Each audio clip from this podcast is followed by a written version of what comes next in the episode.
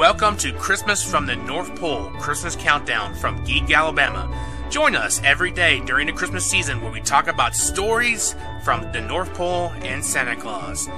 And here to tell your stories is your host, Nathan Young.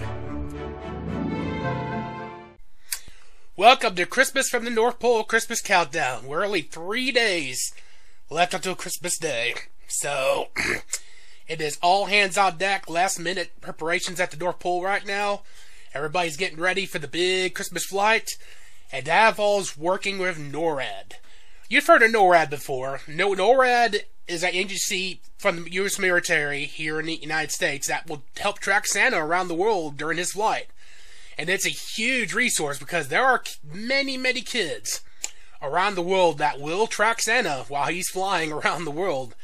They want to know when Santa's getting close to their house, so they they need to get to bed and fall asleep before Santa reaches their house, or Santa might skip them. And we don't want Santa skipping houses because kids were not sleeping; they were up, waiting for Santa to come down the chimney or through a window to deliver the presents. So NORAD has a very important job. They have helped Occam, you know, they've helped put GPS and trackers on the Santa sleigh. A lot good technology now, so they can accurately track where Santa is around the world during his Christmas flight.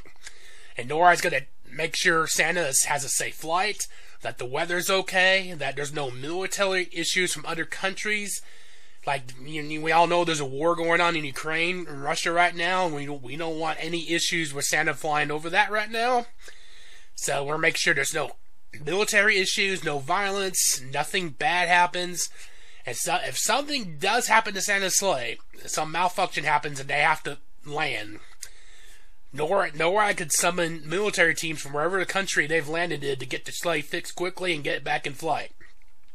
NORAD has a very important mission to make sure Santa gets his job done, he has a safe time getting his job done, and all the kids around the world can track Santa in real time to see where he's at. So they they could they know that Santa's coming.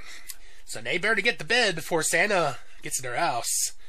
So there are many kids, many parents, many people around the world thankful that what John NORAD does during Christmas every year. And their NORAD folks are getting ready to do a whole other 24 hour plus tracking sequence where following Santa around the world. They can't wait to do the NORAD folks can't wait to track Santa again, and they're ready to go. And Santa's getting ready for his big Christmas flight.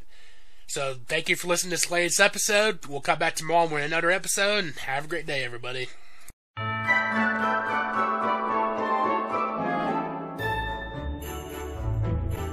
Thank you for listening to Christmas from the North Pole Christmas Countdown.